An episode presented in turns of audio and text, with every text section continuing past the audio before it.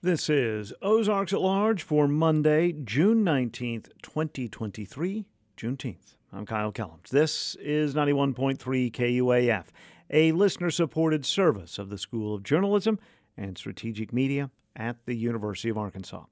Later this hour, the first of two reports about the continuing conversation in Arkansas about restricting access to certain books in libraries. Josie Lenora with our partner station KUAR has that report beginning in about 12 minutes on today's show. First, the Kids Count data book from the Annie E. Casey Foundation was released last week. The annual report measures the health and well being of children across the United States among 16 indicators that cover economics, education, health, and family and community categories. This year, Arkansas ranked 43rd in the nation for overall child well being. President of the Annie E. Casey Foundation, Lisa Hamilton, recently spoke with Ozarks at Large's Daniel Caruth about what this year's data book reveals. All right. So, Lisa, can you just sort of walk me through this year's Kids Count data book? You know, what were the significant statistics or patterns that kind of emerged? Um, and were there any that were particularly alarming to you? In this year's data book, book we uh, rely on data from 2021, which is the most recent year data is available. And that means we now have a partial picture of how the pandemic affected kids and families. So half of the indicators, eight, worsened compared to last year's data book, four stayed the same, and four improved. If you think back to 2021 and what was going on, so many people lost jobs. Our children were learning virtually. So the data bears this out. Um, fewer parents um, during this time were financially stable and educational achievement was hit hard during the pandemic. Even so, um, child poverty remained unchanged. Um, we think that's largely due to the expansion of the child tax credit, which helped to um, provide financial resources for, for families and more children had health insurance. And so we think those two things point to the fact that good policy decisions can help kids and families get through tough times. And so that's why we provide this data so that we can have more policy decisions that help kids and families thrive. In this book, we also highlight the issue of child care and talk about um, some of the reasons for um, the broken child care system we have in this country and some of the uh, recommendations we have to try to strengthen it. Yeah, and I'd love to dig into that uh, that child care aspect. I know that was a big concern. Can you sort of talk about um, the lack, that trend of fewer child care options, and how that has affected you know women and our economy overall in the U.S. Sure. Well, there are 23 million children in this country under the age of five, and about uh, 12 million of them um, are in child care at some point in their lives. And we know that a good child care system is important for a lot of reasons. It's really important to young children because it gives them the positive experiences um, and educational foundation they need to develop. It helps parents because it enables them to go to work and support their families. And it's important to our economy so that we can have the workers that we need um, so that the economy can grow to its full potential. But as I noted, um, we have a broken child care system in this country, and there are a number of issues um, that work in concert to create that problem. Um, there aren't enough child care workers, um, and so we don't have the capacity we need, all of the slots we need for uh, children. A lot of the child care isn't accessible, uh, particularly on public transportation where families can get to it, or for rural families. It's often miles away from their home. And many of us have heard conversations about how expensive child care is the average national cost of child care in 2021 was about $10,600.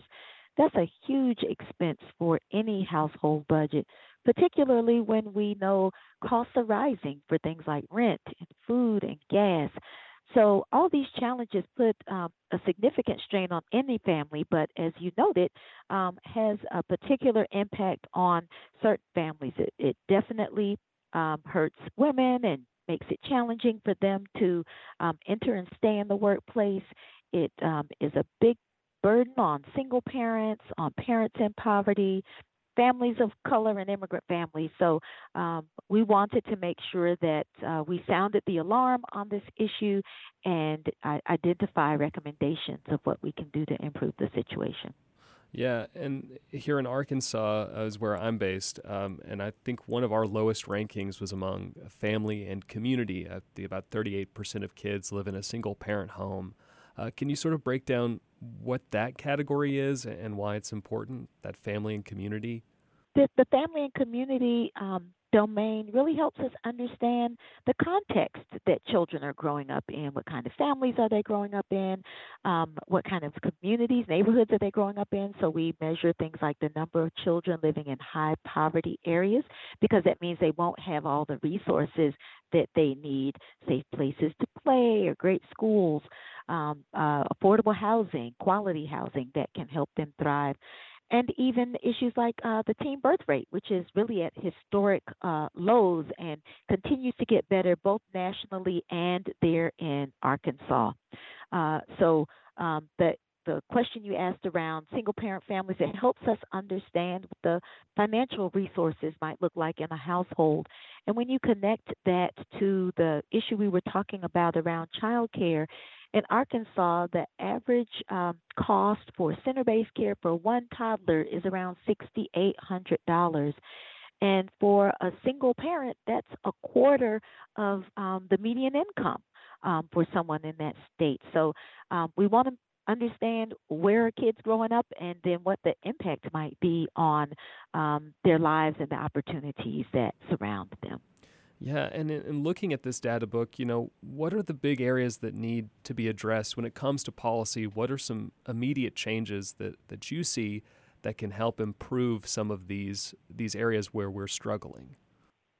Well, on the um, national level, we certainly want to make sure that uh, children have health insurance and parents have health insurance because that is such a key ingredient to their success.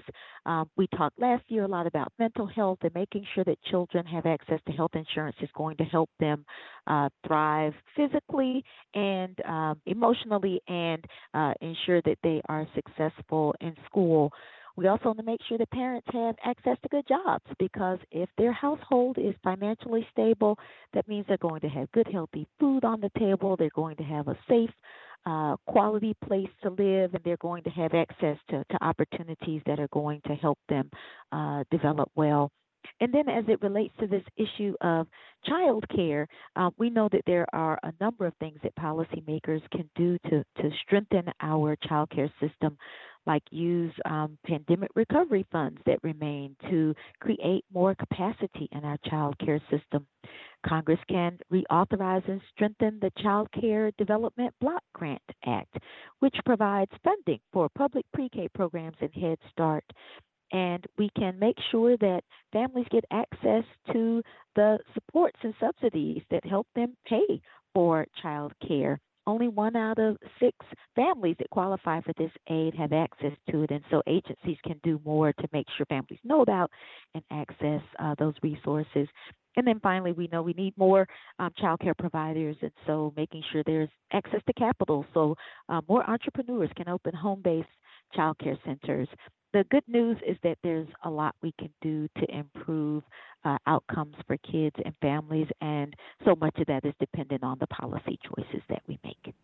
Yeah, and finally, I just wanted to ask you know, uh, with a lot of the legislation that's coming out in states right now, if the data book takes into account any markers for like LGBTQ youth, whether that's in terms of physical or mental emotional health, or, or do you guys take that into account? Where you can access millions of data points about children and families, including those related to LGBTQ youth, at our website, um, www.aecf.org. They can access the data book, uh, profile of your state, and lots of data on kids, families, and communities, and lots of resources and solutions as well. All right. Well, thank you so much for taking the time to talk with me. I appreciate it. Thank you.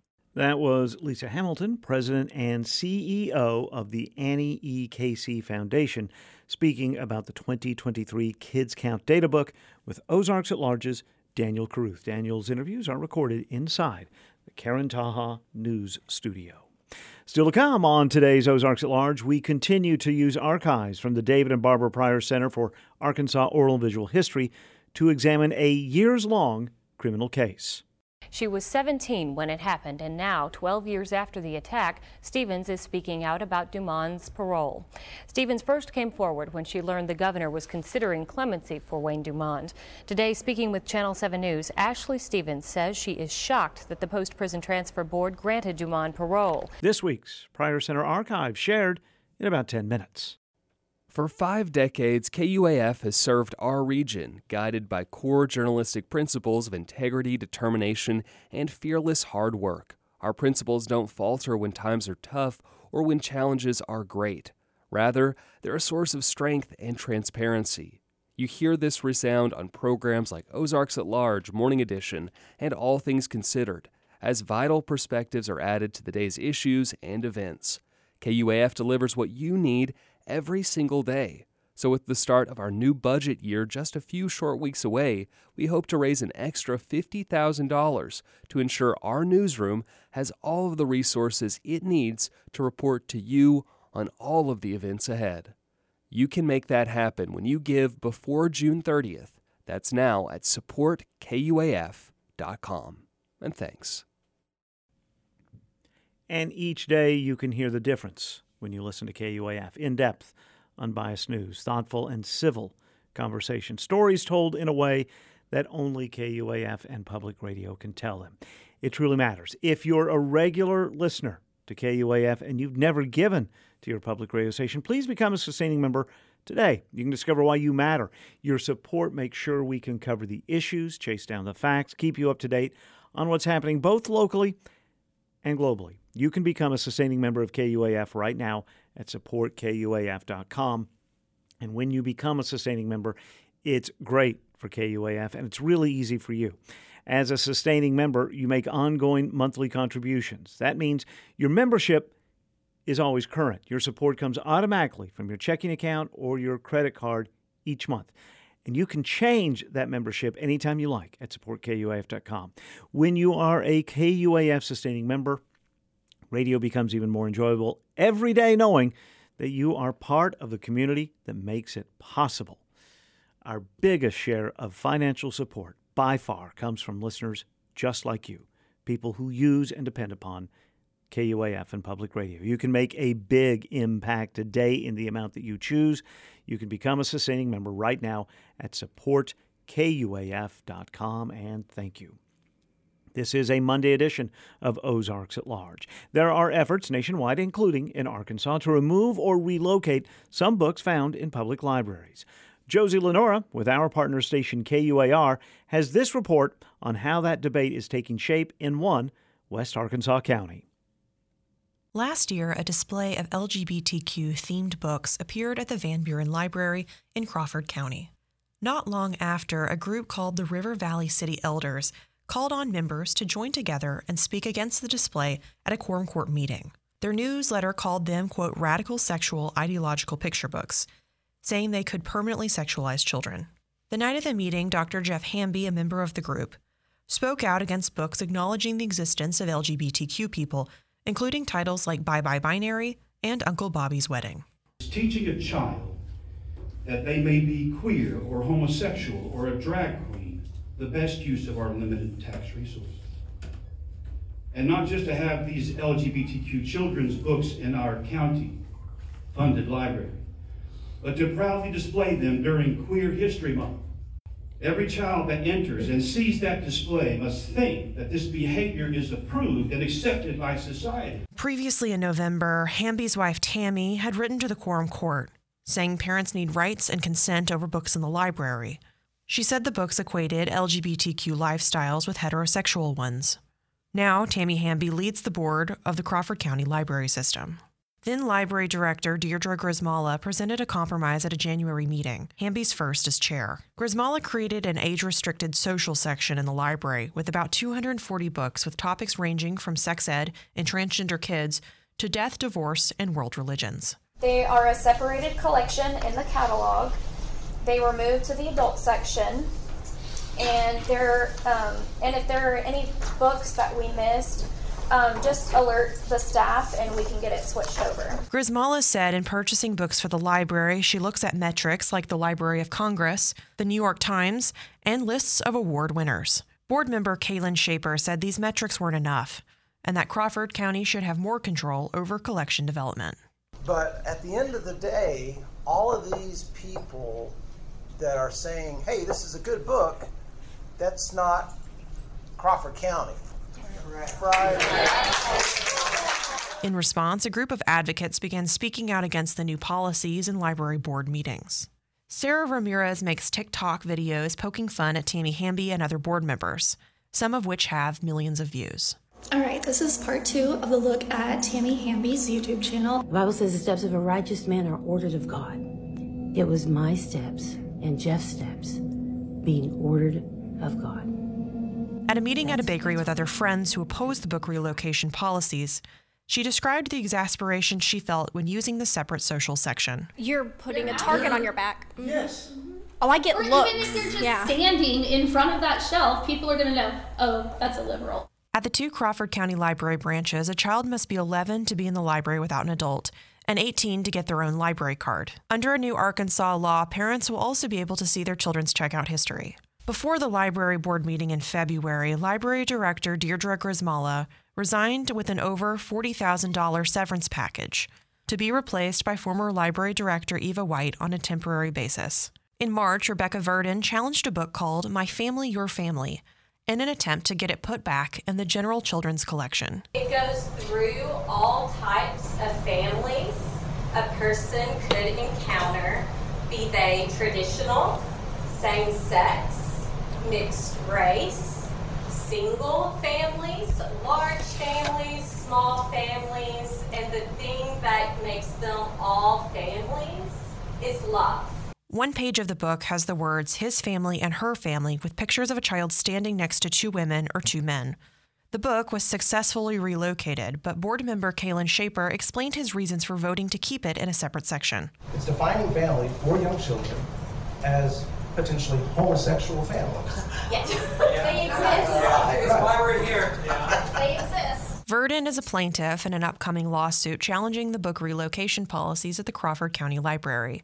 The lawsuit is being headed up by attorney Brian Meadors, who successfully sued the nearby Cedarville School District, which had removed Harry Potter books from their shelves. In court, Meadors says he plans to argue removing the books violates children's First Amendment right to receive information. It is not the librarian's job to filter particular kinds of information for children. It's the librarian's job to make available to the children a wide range of literature as long as it is age appropriate Lawsuit plaintiff Samantha Rowlett successfully used one of her challenges to get a book called Llama Glamarama put back with the other children's books. And as time goes on, he has a big secret, right? His secret is that he likes to dance. Well, he keeps it a secret because he's afraid of what others might think. Board member Amanda Stevens explained why she voted against relocating the book, saying it was about, quote, social justice. As an adult reading that book, I know what that book is trying to push. I know what that book is trying to, what the point is trying to get across. And you're right, you have the freedom to let your child read that book if you want to. One of the books relocated and named in the lawsuit is a children's picture book called Uncle Bobby's Wedding. The book is about a niece who attends the wedding of her two gay uncles. Attorney for the plaintiff, Brian Meadors, said the book is age appropriate and wouldn't be contentious if it featured a heterosexual wedding. Where where the conflation of age appropriate and and like harmful to children comes in is where people just assume, well, I disagree with, you know, these two particular people being in love, and so I, I want to I'm going to stop the child from getting that, and that's a content restriction. Challenges at the library continued through May of this year, with plaintiff Rebecca Verdon speaking out on a book called Like Me about a child with a physical disability. She argued it shouldn't be kept out of the children's section, but was cut off by board member Tammy Hamby, motioning to adjourn. Because we should not want our kids to know about other kids that have disabilities. That's shameful. That is shameful. That's who we are as a community. That is shameful. That's it. Do I have a motion to adjourn? Motion to adjourn. Second. Before stepping down due to a conflict of interest, Crawford County had been represented by Gentry Wahlmeier, who declined an interview request. In an email to Meadors, Wahlmeier said the legislative branch will have to look at the, quote, balancing test between protecting children and freedom of speech. In Little Rock, I'm Josie Lenora. And tomorrow on Ozarks at Large, Josie Lenora concludes her series. Pulaski and Saline counties in central Arkansas are currently bracing for the impacts of a new state law regulating books found in their libraries. That's on tomorrow's Ozarks at Large at noon and 7 on 91.3 KUAF. You can listen whenever you want by subscribing to the absolutely free Ozarks at Large podcast. Can we please put this behind us? I will never admit guilt for something I didn't do, but I will say that I'm sorry all this has happened. This is Ozarks at Large. I'm Kyle Kellums. With me, Randy Dixon from the, from the David and Barbara Pryor Center for Arkansas Oral and Visual History. Hello, Kyle. Hello, Randy. We just heard. Right. Wayne Dumond. Right. This is a continuation um, th- of last week. This is part two. Um, there was so much material of this in the archives and such a strange story to tell, we, we had to cut it into two parts. And I will do what I did again this week, what I did last week, and tell people that some of the content we're talking about includes sexual violence Yes. and extreme violence. So just be Yes, warned. be prepared. Yeah. Um, but that that was Wayne Dumond in 1997. Um, he's a convicted rapist, Right. kidnapper. Right. And this is more than Uh, 10 years after his conviction. Yes, he's Yeah. been in jail or in prison uh, for 12 years. And, um, well, it was a major news story uh, at the time. And um, I guess we need to catch up from um, where we left off Right. last week. Well, in case you did miss it, um, Karen Fuller from KATV out of the archives sort of gives us a, a recap of the case. and fix his sentence in a term of life in the Arkansas Department of Corrections. Nearly one year after then 17 year old Ashley Stevens, a distant cousin of President Clinton, reports being kidnapped and raped, Wayne Dumond is sent to prison for life. But his journey did not begin with his sentence. In March of that year, while out on bond, two masked men entered Dumond's home. According to Dumond, the men raped and castrated him. Two months later, his home burns in a suspected arson. No one is ever arrested. In 1990, parole board votes unanimously recommending Dumond's release. Then Governor Clinton refuses. If I were to grant this, would the other 120 rape uh, uh, defendants be justified in coming forward, every one of them that has served more than four years and 10 months? 18 months later, while Clinton is out of state, Lieutenant Governor Jim Guy Tucker commutes Dumond's sentence to 39 years, leaving him eligible for parole in 1994. Dumond would get another break in 1996. Governor Mike Huckabee announces he may grant clemency to Dumond. I think there's extreme doubts that he was the person who actually did this. And I think that's been brought out in so many investigations. But also, I think the horrible things which were done to him after uh, his arrest, just the most brutal, savage kind of things, are such that this man has truly experienced an injustice as few have. Dumond claims that he's had this uh, religious religious turnaround Mhm. in in prison, and he he has several um, religious groups uh, behind him, um, and so he's up for parole, and Governor Huckabee supports it strongly. Supports it. Um, has written a letter to Dumond, and later some of the board members say that they were pressured uh, by Huckabee um, to vote for his release. So, um, well, here's here's a report about that. The Arkansas Post Prison Transfer Board has voted 4 to 1 to release Wayne Dumond from prison on parole. In 1985, Dumond was found guilty of kidnapping and raping a 17 year old Forest City girl. This was Dumond's fourth request for parole. And as Norris Dejean tells us, this decision has the governor's stamp of approval. All of you is in place. But we were Members of the parole board say their decision to release Wayne Dumond was influenced. a lot of things said in the press. Board members have uh, received calls. Some board members have even changed their positions and the way that they're voting, and uh, which everybody has that prerogative. In all, four members changed their minds about Dumond in just five months. They said a big factor is that Dumond is not only planning to move to Houston, but he already has a job waiting for him there. They also cited the length of time he's been incarcerated, almost 12 years, and his prison record of good behavior. Dumond was convicted in 1985 of kidnapping and raping 17 year old Ashley Stevens in Forest City, a crime he's never admitted to. Stevens is a member of a powerful family, and Dumond believes that fact has worked against him. Before his trial, Dumond says masked men broke into his home and castrated him. With parole, Dumond still has to check in with a parole officer and abide by a number of conditions. Had Dumond been given executive clemency, he would be released with no requirements. That's what Governor Huckabee was proposing back in September when he said Dumond had suffered enough and could have been falsely accused. But after reviewing the case, the governor changed his mind. A letter he sent to Wayne Dumond after the vote says, My desire is that you be released from prison. I feel now that parole is the best way for your reintegration into society to take place. Therefore, after careful consideration of the information provided, I have denied your application. A few weeks ago, Dumond said he knew his clemency would be denied. That's what he wrote in a letter to Channel 7. So, was today's vote part of an arrangement with the governor's office? I don't have any other comments now. Other board members are independent, they might want to make comments. Mr. Barone, do you have any comments since you were involved in the last hearing? No, I don't have any comments. And no comment on that yet from the governor's office. Now, Wayne Dumond could walk out of prison in anywhere from one to 10 weeks. That's assuming officials in Texas will accept him. And after that, he will have to check in with a parole officer and meet certain requirements, for instance, abstaining from alcohol and getting mental counseling. And Karen, he'll remain on parole until the year 2004. All right, as you might imagine, um, not everybody is in favor of a convicted rapist being released on parole. A lot of people. And I'll just add this no one is saying that everyone who's convicted is guilty or had a fair trial.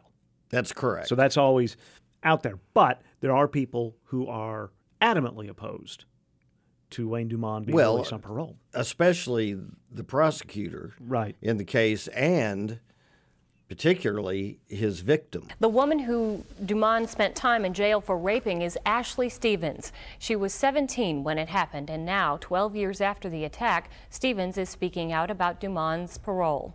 Stevens first came forward when she learned the governor was considering clemency for Wayne Dumond. Today, speaking with Channel 7 News, Ashley Stevens says she is shocked that the post prison transfer board granted Dumond parole. She says now she is angry and scared. Though Dumond will be under certain restrictions as part of his parole, Ashley Stevens still fears for her life. She also adds, however, that, quote, at least parole is better than a pardon. But he was released. Yes, he was. Um, in October of 1999, it was quiet. It wasn't anything that was announced. He was just quietly released, and he did not go to Houston.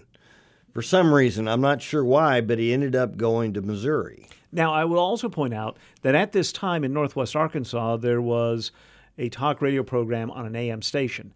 And the host of that uh, talk radio show was someone who was also um, convinced that Wayne Dumond had been framed and urged, you know, sort of kept the momentum going for people Oh. to keep the pressure going to have him released on parole. Okay, so he, So- he had some media support too. He did, and you know, if so, this this wasn't going away. This was sort of a topic of conversation for a few years. Oh, publicly.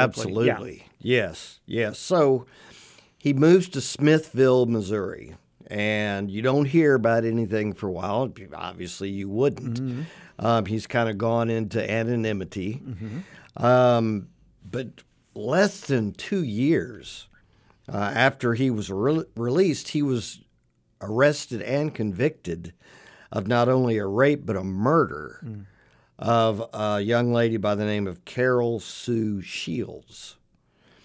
And so, um, And remember, one of his victims in Arkansas had said that he threatened, you know, if you tell anyone, I will come back and kill you. yes, and she said she was convinced that if he didn't kill her, wherever he wound up, he would end up yes, that's right. Raping and killing someone else. And as it turns out, he did. Yes. And not only that, while he was in prison for that one rape murder, uh, he was accused of another uh, earlier than that in Missouri, and he was going to stand trial for that, but he died in prison of vocal cord cancer. Okay. Uh, but the story still doesn't end. Uh, even with Wayne Dumond's death, uh, it passes back over to Mike Huckabee. Because now he's running for president. Right. That's in 2008. And it comes up as an issue, and this is the political ad that came out. And this is when he's running for the Republican nomination. Yes. My name is Lois Davidson. My daughter won't be home for Christmas this year. Carol Sue Shields won't be home for Christmas because she was brutally murdered by Wayne Dumond. Dumond was in an Arkansas prison for raping a 17 year old high school cheerleader until Governor Mike Huckabee helped him get out. Thanks to Mike Huckabee, Dumond was released from his Arkansas prison 25 years before his sentence was to end. Then, less than one year later, he raped and murdered Carol Sue Shields. If not for Mike Huckabee, Wayne Dumond would have been in prison, and Carol Sue would have been with us this year for Christmas. I mean, Sound familiar? Yeah, uh, Willie Horton, right? Yes. the from- Mike Dukakis. Yes. Uh, back in his campaign in 88. Um, and it that Dumond case weighed heavily around Huckabee's neck, just like the other one. Do we know because I, if my memory serves me correct, when Dukak, when the My, Willie Horton thing came out on Dukakis, I think it was in the general Yes. election. So this is It was a Bush ad. Yes. So this is in the Republican primary. Do we know who was behind the commercial? Well, there was talk that it was uh, John McCain, it- that it was one of his opponents, but it turns out that apparently it was someone from Northwest Arkansas. Hmm. And um, so it wasn't a candidate per se. It was just no, it was- interesting. yeah, it was an anti Huckabee person, Okay. and whose son was uh, a radio announcer and did the voice work Oh. on it. Okay. Um, but anyway, he was catching some heat from it. Huckabee was, and so here he is on CNN with Wolf Blitzer, who's pushing him pretty hard. Well, what responsibility do you have in this horrible tragedy that developed? Wolf, my only official action in this was I denied his commutation. It was actually given by Jim Guy Tucker when Bill Clinton was governor back in 1992. It was on my desk. I did consider it. I even thought that he had met the criteria for parole and of it. I wished I hadn't, but I didn't parole him, and governors don't parole people in Arkansas, nor can they stop a parole.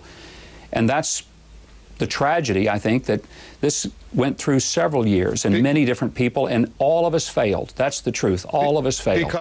You know, everyone knows this. He did not win the Republican nomination Right. that year. It was John McCain. It was he he lost to him, and uh, as far as the Dumond case, um, last week I talked to an old friend of mine who's now a professor at um, Winthrop University, and he was a journalist at the time, Guy Reel, and he wrote a book. He was working for the Memphis Commercial Appeal and covered the trial, covered the case, and he wrote a book called Unequal Justice. That, I mean, a lot of people. He says that he wrote it as a journalist, straight facts from the case, interviews with people involved. Uh, but there were people who accused him of siding with Dumond and, you know, proclaiming his Mhm. innocence, which Guy Reel says isn't the case. Um, but um, here's what he says about some of the criticism he got. So I was blamed by some people for writing the book and seemingly, I guess, advocating for his release. And they, some people said, and this is just stuff I heard on either social media or whatever, that that you were the one who led to the further rapes that he committed after he uh, was released. I said, you know, the only thing that gave Wayne Dumond notoriety or that he would have been written about at all is th- this castration. Now, if he didn't do it and somebody else did it, they're the ones who are to blame because that's the reason he got out of jail ultimately. was because he had this castration, and it looked like vigilante justice had been undertaken before he was ever even convicted of anything. So that's what gave him notoriety and the ability to fight his conviction. So those are the people to blame if, if in fact he didn't do it himself. Uh, someone else involved with the case was prosecutor Fletcher Long. I also talked to him. I asked him to sort of put everything in perspective, and I asked him, was justice really done? The, the fact that 12 uh, ordinary people on a jury who have no connection to this case whatsoever listened to the evidence for three days uh, and then went out and deliberated for four hours and came back in and made a unanimous independent uh, decision uh, based on the facts that they heard uh, that what the victim said and described she experienced in this case was the truth, and furthermore that the defendant was guilty as charged of rape and kidnapping, uh, and then went on. The jury went on to sentence him to life in prison for the rape and in 20 years uh, for the kidnapping. Uh, let, makes her know that that those people unanimously believed what she told them and what happened to her, and furthermore, uh, that the defendant uh, was uh, pure evil. So, if justice is uh, is vindication, then the vindication of that woman through this jury's verdict is is justice in this case. And here's the thing. It ain't over yet. Yeah, this is crazy. I know. So I'm guessing we're going to have to go into a third part. That's okay. Uh, this is about, you know, this happened in St. Francis County, right? Forest City. Yeah, so that's you know East Arkansas. Yes, it's pretty much smack dab between what Little Rock and Memphis. Maybe a little more on the Memphis yeah, side. Yeah, but in the in between those two cities. Yeah. Uh, but anyway, there was a sheriff by the name of Coolidge Conlee, right? Who, uh, I guess, for back lack of a better term, ran the county mm-hmm. uh, with a with an iron fist, and it turns out that Wayne Dumond's testicles. Remember we talked about last week his that he castration. was castrated. Yes, his testicles wound up in the sheriff's office, and this became public knowledge. Yes, because, because he would show them. He would show them off and supposedly said, "This is what happens to rapists mm-hmm. in my county." They were in a jar in formaldehyde. Um, so next week, I guess we can talk about Coolidge Conlee and his control over St. Francis County because it's quite an involved story. And uh, well, here's a preview from journalist Guy Reel it was a dark time in eastern Arkansas history, and you know you you had to be careful going into St. Francis County. I mean, you know, you had to keep your nose clean. This adjacency will continue next week when we talk about it. Yes, true crime. yeah. on Ozarks at large. You know, and I so I understand there are victims of Wayne Dumond. So I'm not making light, but it when you see some of the things that streaming services have out there about murders and true crime, yes.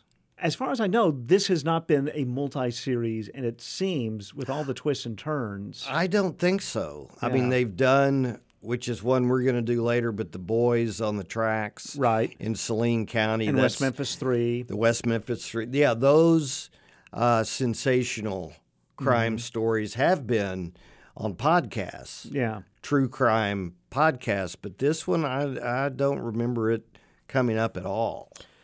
Well, we'll talk about that next week. Randy is with uh, Randy Dixon is with the David and Barbara Pryor Center for Arkansas Oral and Visual History. You can learn more about this and so much other kinds of Arkansas history by going to the Pryor Center's website. Oh, And there's a new feature on our Oh, website. please. I have to tell you about. Please. it. Very exciting. If you enjoy this segment Mhm. and you might want to hear some others, Mhm. go to the Pryor Center website and under KATV, it has a section called Ozarks at Large. Ah. And it lists all 140 plus segments we've done that all you have to do is click on the title. It'll take you to the KUAF website. Nice. And there it is. You can listen to uh, all the past segments. 140 some, huh? Yeah, we've been working. Yeah. Thank you, Randy. Thank you. See you next week. Walmart Amp presents a fireworks spectacular Tuesday, July 4th. This family friendly experience features a blend of patriotic and contemporary music by the Symphony of Northwest Arkansas with a grand finale fireworks display. Gates open at 7 p.m., concert at 8 p.m., and fireworks begin at 9:15. amptickets.com for information. Opera in the Ozarks presents its 72nd season, June 23rd through July 21st at Inspiration Point in Eureka Springs, featuring 22 performances of three fully staged operas, including Elixir of Love, The Tender Land, and Orpheus in the Underworld, plus a special Broadway cabaret in Fayetteville, and more. Tickets and season schedule at opera.org. This is Ozarks at Large. Late last week, Arkansas lawmakers gathered to talk about the recent Arkansas legislative session. At a summit hosted by Arkansas Advocates for Children and Families, Republican State Representative Julie Mayberry was critical of how quickly Arkansas lawmakers passed bills. She says the majority laws signed by Governor Sarah Huckabee Sanders were passed in the last four days of the session. We have too many bills too fast. And um, it doesn't really allow for enough time to get the proper feedback from people. We're in a rush. We have a time frame of we have to hurry up and get this done. And part of it is that we don't do enough in the interim, and we don't um, spend enough time in the interim working on those bills before they come forward. State Representative Ashley Hudson says she has mixed emotions about the sessions. She says she was concerned about laws regulating transgender minors in Arkansas, but also says she was happy with the small gains she was able to make in the job. She passed legislation helping teen mothers pump breast milk during school. Hudson says lawmakers could do more to address the state's high infant mortality rate. I, I think that there's also a lot of missed opportunities in this session, and and I think that that's probably one of the things that's most discouraging to me. Um, we know in Arkansas, and everyone in this room is acutely aware in Arkansas that we have a significant issue with infant and maternal mortality. Um, and we missed out on several opportunities to try to improve outcomes for moms and babies. As an example, Representative Hudson liked a bill put forward by State Representative Erin, Pink- Erin Pinkleton to expand Medicaid for the first year after birth. She supported the bill, but it was ultimately unsuccessful. For a year now, the KUAF Lunch Hour has been bringing you the best in local music and local food once a month here at the KUAF studios.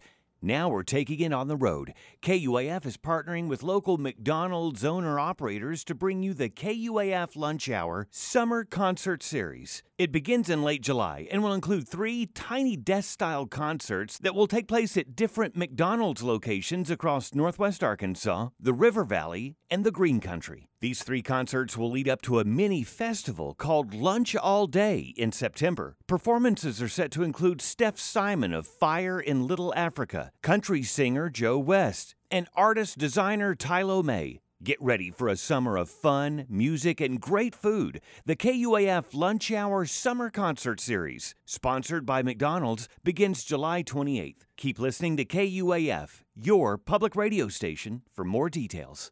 Tomorrow on Ozarks at Large, if you wanted to learn to mountain bike or improve your mountain biking abilities, why not get advice from an Olympian?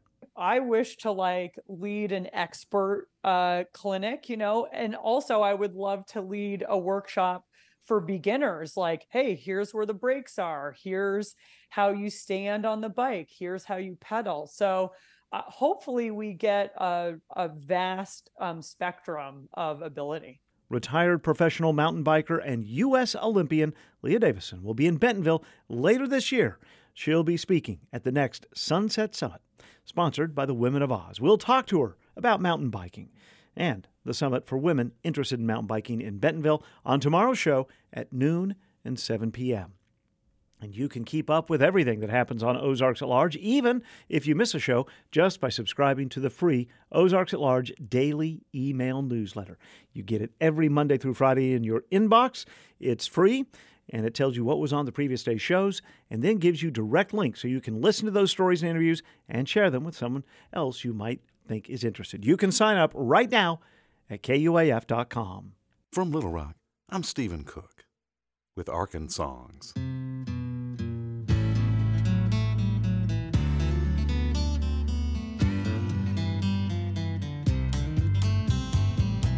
been a rascal from the day I was born.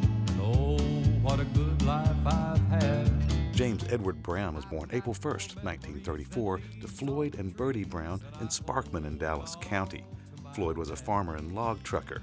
The family moved to Pine Bluff when the children were still small. With his two sisters, Maxine and Bonnie, Jim Ed formed the singing group The Browns, and the trio scored early with their song Looking Back to See in 1954 on Fabor Records of California. Jim Ed Brown, called J.E. by family, was barely out of his teens. Fabor Records had launched only the year before by Fabor Robison, born 1911 in Beebe.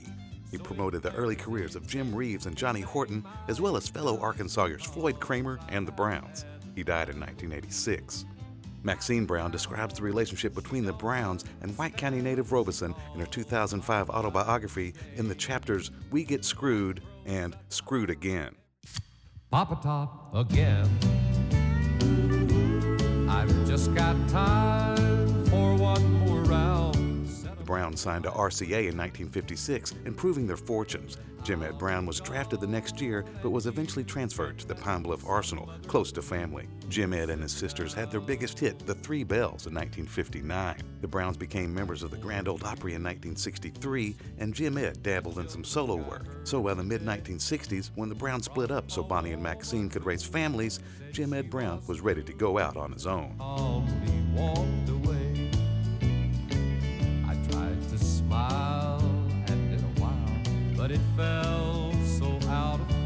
The third single from Jim Ed Brown's solo album, Pop a Top, heard here, became a hit in the summer of 1967, playing off the new novelty of pull tab beer cans. It hit number three and became Jim Ed's biggest solo hit and his signature song. Alan Jackson's version of the song in 1999 also hit top 10 country.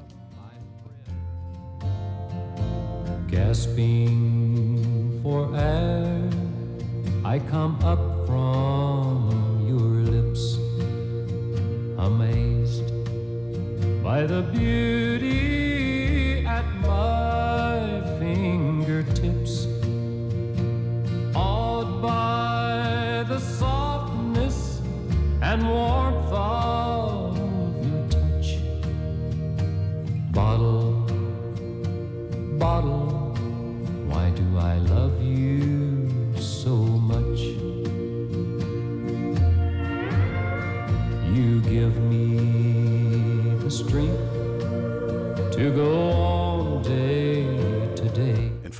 beginning with the subject matter and uncluttered production of Pop a Top, one could make a case for Jim Ed Brown being a forgotten early practitioner of outlaw country music.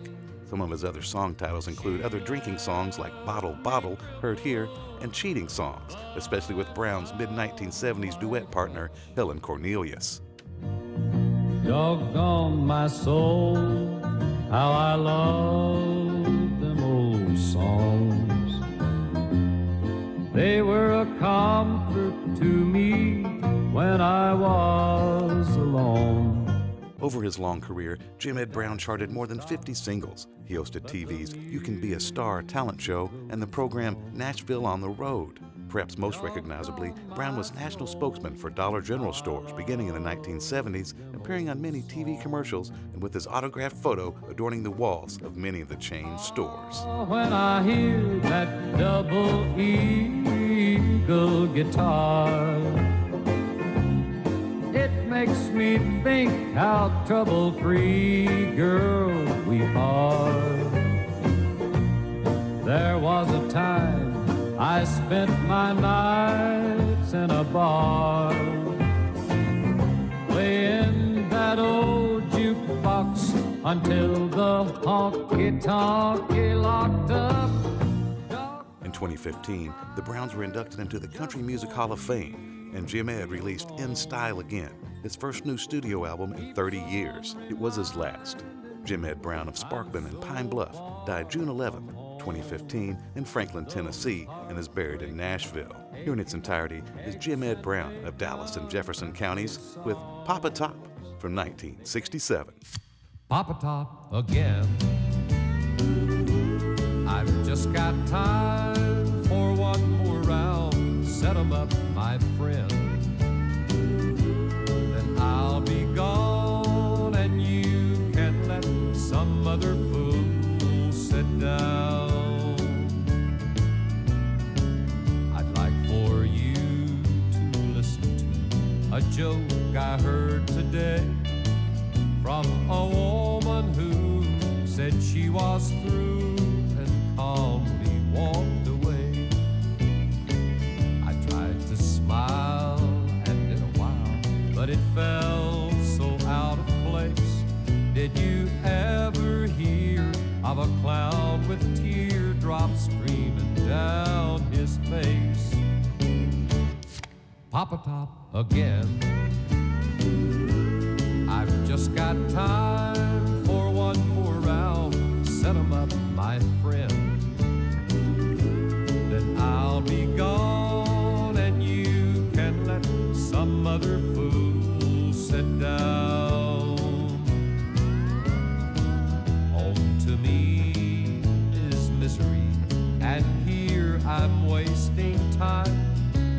A row of fools on a row of stools is not what's on my mind. But then you see her leaving me is not what I prefer. So it's either here drinking beer or home remembering her. Pop a Top again. Just got time for one more round, another one, my friend. And I'll be gone, and you can let some other fool sit down. Pop a Top from 1967. It's another song of Arkansas. From Little Rock, I'm Stephen Cook with Arkansongs. Arkansongs is underwritten by Arkansas Heritage. Relive your favorite Barton Coliseum concert memories at the Old State House Museum in downtown Little Rock, where they still play it loud. This is 91.3 KUAF, Fayetteville, Fort Smith, Springdale, and Moffett, Oklahoma. KUAF is a listener supported service of the School of Journalism and Strategic Media at the University of Arkansas. Contributors today included Daniel Caruth, Josie Lenora, Randy Dixon, and Stephen Cook. Our theme is written and performed by Daryl Shaw. Today's show produced inside the Anthony and Susan Hoy News Studio. It's almost the end of KUAF's fiscal year. We are trying to make sure we end that fiscal year on June 30th as strong and independent as we can be and as we have been for the past several decades. We do that with your help.